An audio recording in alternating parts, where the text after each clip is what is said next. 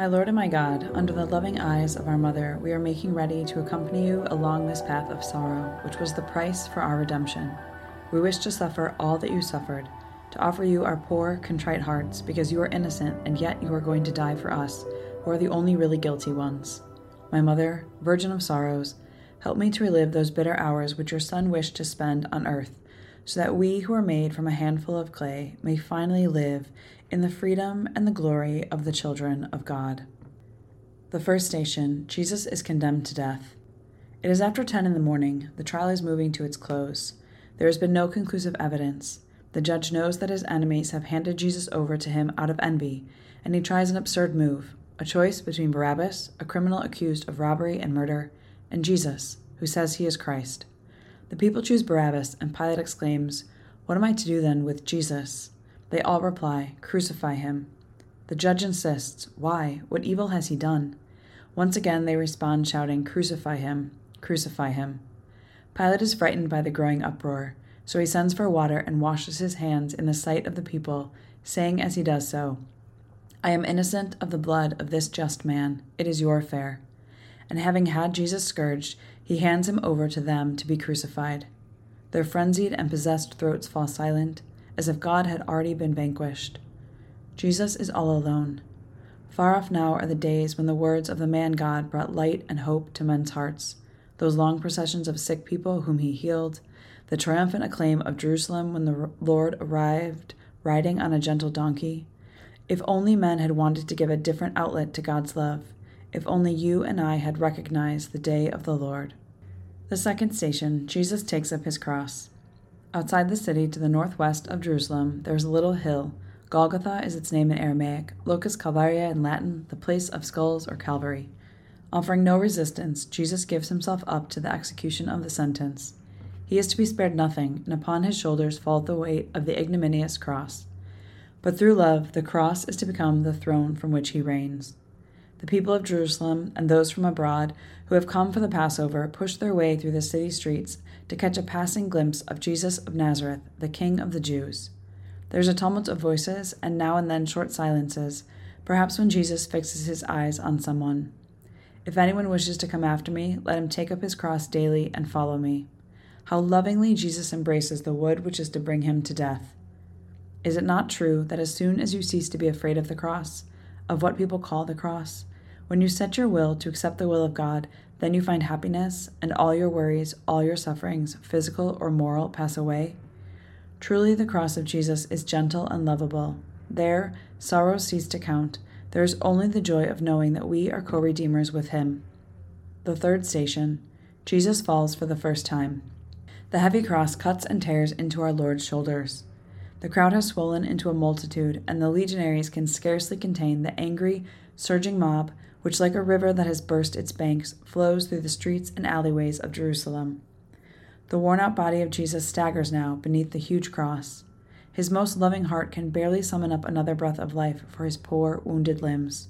To right and left, our Lord sees the multitude moving around like sheep without a shepherd.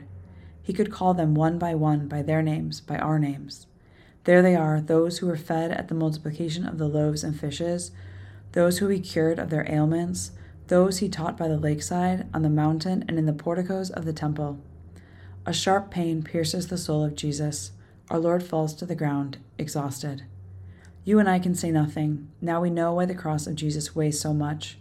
We weep over our wretched failings and also for the terrible ingratitude of the human heart. From the depths of our soul, there comes an act of real contrition that lifts us up from the prostration of sin. Jesus has fallen that we might get up once and for all. The fourth station, Jesus is met by his Blessed Mother. No sooner has Jesus risen from his first fall than he meets his Blessed Mother standing by the wayside where he is passing. With immense love, Mary looks at Jesus and Jesus at his mother. Their eyes meet, and each heart pours into the other its own deep sorrow. Mary's soul is steeped in bitter grief, the grief of Jesus Christ. O all you that pass by the way, look and see, was there ever a sorrow to compare with my sorrow? But no one notices, no one pays attention, only Jesus. Simeon's prophecy has been fulfilled. Thy own soul a sword shall pierce. In the dark loneliness of the Passion, Our Lady offers her Son a comforting balm of tenderness, of union, of faithfulness. a yes to the divine will. Hand in hand with Mary, you and I also want to console Jesus by accepting always and in everything the will of his Father, of our Father. Only thus will we taste the sweetness of Christ's cross and come to embrace it with all the strength of love, carrying it in triumph along the ways of the earth. The fifth station Simon of Cyrene helps Jesus to carry the cross. Jesus is exhausted. His footsteps become more and more unsteady, and the soldiers are in a hurry to be finished. So when they are going out of the city through the judgment gate, they take hold of a man who is coming in from a farm, a man called Simon of Cyrene, the father of Alexander and Rufus, and they force him to carry the cross of Jesus. In the whole context of the Passion, this help does not add up to very much. But for Jesus, a smile, a word, a gesture, a little bit of love is enough for him to pour out his grace bountifully on the soul of his friend. Years later, Simon's sons, Christians by then, will be known and held in high esteem among their brothers in the faith. And it all started with this unexpected meeting with the cross. I went to those who were not looking for me. I was found by those that sought me not. At times, the cross appears without our looking for it. It is Christ who is seeking us out. And if by chance, before this unexpected cross, which, perhaps, is therefore more difficult to understand, your heart were to show repugnance, don't give it consolations. And filled with a noble compassion when it asks for them, say to it slowly as one speaking in confidence Heart, heart on the cross, heart on the cross. The sixth station, the face of Jesus is wiped by Veronica. There is no beauty in him, nor comeliness, and we have seen him, and there was no sightliness, that we should be attracted to him. Despised and the most abject of men, a man of sorrows and acquainted with infirmity, and his look was, as it were, hidden and despised, whereupon we esteemed him not. And it is the Son of God who is passing by, a madman, madly in love. A woman, Veronica by name, makes her way through the crowd with the white linen cloth folded in her hands and with this she reverently wipes the face of Jesus. Our Lord leaves the impression of his holy face on the three parts of that veil. The beloved face of Jesus, that had smiled upon the children and was transfigured with glory on Mount Tabor, is now, as it were, concealed by suffering. But this suffering is our purification. The sweat and the blood which disfigure and tarnish his features serve to cleanse us. Lord, help me to decide to tear off through penance this pitiful mask I have fashioned with my wretched doings. Then, and only then, by following the path of contemplation and atonement, will my life begin to copy faithfully the features of your life. We will find ourselves becoming more and more like you. We will be other Christs, Christ Himself, ipse Christus. The seventh station Jesus falls a second time. Outside the walls of the city, the body of Jesus again gives way through weakness, and he falls a second time amid the shouts of the crowd and the rough handling of the soldiers. Infirmity of body and bitterness of soul have caused Jesus to fall again. All the sins of men, mine too, weigh down on his sacred humanity. He has borne our infirmities and carried our sorrows, and we have taken him for a leper, and as one struck by God and afflicted. But he was wounded for our iniquities and bruised for our sins. On him fell the punishment that brought us salvation, and by his wounds we have been healed. Jesus stumbles, but his fall lifts us up. His death brings us back to life who are falling again and again into evil, Jesus responds with his determination to redeem us, with an abundance of forgiveness. And, so that no one may despair, again he wearily raises himself, embracing the cross. May our stumbles and defeats separate us from him no more. Just as a feeble child throws itself contritely into the strong arms of its father, you and I will hold tightly to the yoke of Jesus. Only a contrition and humility like this can transform our human weakness into the fortitude of God. The eighth station Jesus consoles the women of Jerusalem. Among the people watching our Lord as he passes by are a number of women who are unable to restrain their compassion and break into tears, perhaps recalling those glorious days spent with Jesus when everyone exclaimed in amazement, He has done all things well. But our Lord wishes to channel their weeping toward a more supernatural motive, and he invites them to weep for sins which are the cause of the passion, and which will draw down the rigor of divine justice. Daughters of Jerusalem, weep not for me, but weep for yourselves and for your children. For if they do these things to the greenwood, what shall be done to the dry?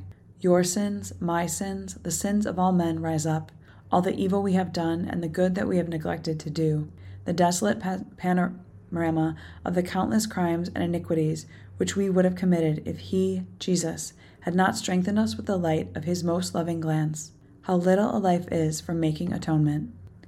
The ninth station Jesus falls the third time. Our Lord falls for the third time on the slope leading up to Calvary, with only 40 or 50 paces between him and the summit. Jesus can no longer stay on his feet. His strength has failed him, and he lies on the ground in utter exhaustion. He offered himself up because it was his will. Abused and ill treated, he opened not his mouth, as a sheep led to the slaughter, dumb as a lamb before its shears. Everyone against him, the people of the city and those from abroad, and the Pharisees and the soldiers and the chief priests, all of them executioners. His mother, my mother, weeps. Jesus fulfills the will of his Father, poor, naked, generous. What is there left for him to surrender? He loved me and delivered himself up unto death for me. My God, may I hate sin and unite myself to you, taking the Holy Cross into my arms, so that I, in my turn, may fulfill your most lovable will. Stripped of every earthly attachment, with no other goal but your glory, generously, not keeping anything back, offering myself with you in a perfect holocaust. The tenth station Jesus is stripped of his garments. When our Lord arrives at Calvary, he is given some wine to drink, mixed with gall as a narcotic to lessen in some way the pain of the crucifixion. But Jesus, after tasting it to show his gratitude for that kind service, has not wanted to drink. He gives himself up to death with the full freedom of love. Then the soldiers strip Christ of his garments. From the soles of his feet to the top of his head, there is nothing healthy in him wounds and bruises and swelling sores. They are not bound up, nor dressed, nor anointed with oil. The executioners take his garment and divide them into four parts. But the cloak is without seam, so they say, It would be better not to tear it, but let us cast lots for it to see whose it shall be. Thus Scripture is again fulfilled. They divided my garments among them, and upon my vesture they cast lots. Despoiled, stripped, left in the most absolute poverty. Our Lord is left with nothing save the wood of the cross. For us to reach God, Christ is the way. But Christ is on the cross, and to climb up to the cross, we must have our heart free, not tied to earthly things. The eleventh station Jesus is nailed to the cross. Now they are crucifying our Lord, and with him two thieves, one on his right and one on his left. Meanwhile, Jesus says, Father, forgive them, for they do not know what they are doing. It is love that has brought Jesus to Calvary and once on the cross, all his gestures and all his words are of love, a love both calm and strong, with a gesture befitting an eternal priest, without father or mother, without lineage, he opens his arms to the whole human race. With the hammer blows with which Jesus is being nailed, there resound the prophetic words of Holy Scripture. They have pierced my hands and feet. I can count on my bones, and they stare and gloat over me. My people, what have I done to thee, or in what have I saddened thee? Answer me. And we, our soul rent with sorrow, say to Jesus in all sincerity, I am yours, and I give my whole self to you. Gladly do I nail myself to your cross, ready to be in the crossroads of this world, a soul dedicated to you, to your glory, to the work of redemption, the co redemption of the whole human race. The twelfth station Jesus dies on the cross. On the uppermost part of the cross, the reason for the sentence is written Jesus of Nazareth, King of the Jews and all who pass by insult him and jeer at him. If he is king of Israel, let him come down here and now from the cross. One of the thieves comes to his defense. This man has done no evil. Then turning to Jesus, he makes a humble request, full of faith Lord, remember me when thou comest into thy kingdom. Truly, I say to thee, this date thou shalt be with me in paradise. At the foot of the cross stands his mother, Mary, with other holy women. Jesus looks at her, then he looks at the disciple whom he loves, and he says to his mother, Woman, behold thy son. Then he says to the disciple, Behold thy mother. The sun's light is extinguished, and the earth is left in darkness.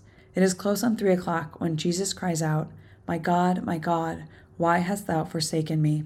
Then, knowing that all things are about to be accomplished, that the scriptures may be fulfilled, he says, I am thirsty. The soldiers soak a sponge in vinegar, and placing it on a reed of hyssop, they put it to his mouth. Jesus sips the vinegar and exclaims, It is accomplished. The veil of the temple is rent, and the earth trembles when the Lord cries out in a loud voice, Father, into thy hands I commend my spirit, and he expires. Love sacrifice. It is a fountain of interior life. Love the cross, which is an altar of sacrifice. Love pain until you drink, as Christ did, the very dregs of the chalice. The thirteenth station Jesus is laid in the arms of his blessed mother. Mary stands by the cross engulfed in grief, and John is beside her. But it is getting late, and the Jews press for our Lord to be removed from there. Having obtained from Pilate the permission required by Roman law for the burial of condemned prisoners, there comes to Calvary a counselor named Joseph, a good and upright man, a native of Arimathea. He had not consented to their counsel and their doings, but is himself one of those waiting for the kingdom of God. With him, too, comes Nicodemus, the same who earlier visited Jesus by night. He brings with him a mixture of myrrh and aloes, about a hundred pounds weight. These men were not known publicly as disciples of the Master. They had not been present at the great miracles, nor did they accompany him on his triumphal entry into Jerusalem. But now, when things have turned bad, when the others have fled, they are not afraid to stand up for their Lord. Between the two of them, they take down the body of Jesus and place it in the arms of his most holy mother. Mary's grief is renewed.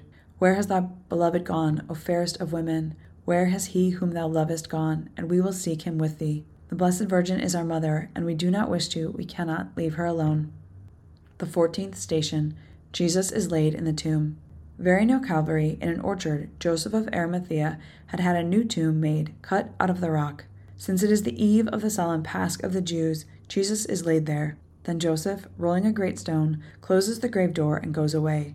Jesus came into the world with nothing, so too, with nothing, not even the place where he rests, he has left us the mother of our Lord, my mother, and the women who have followed the Master from Galilee, after taking careful note of everything, also take their leave. Night falls.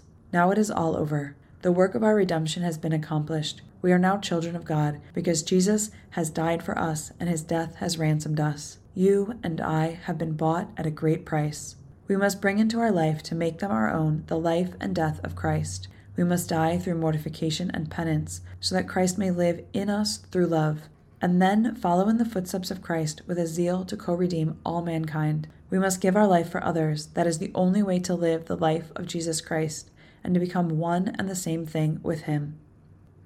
This reading is from Scepter Publishers' title, The Way of the Cross by St. Josemaria Escriva.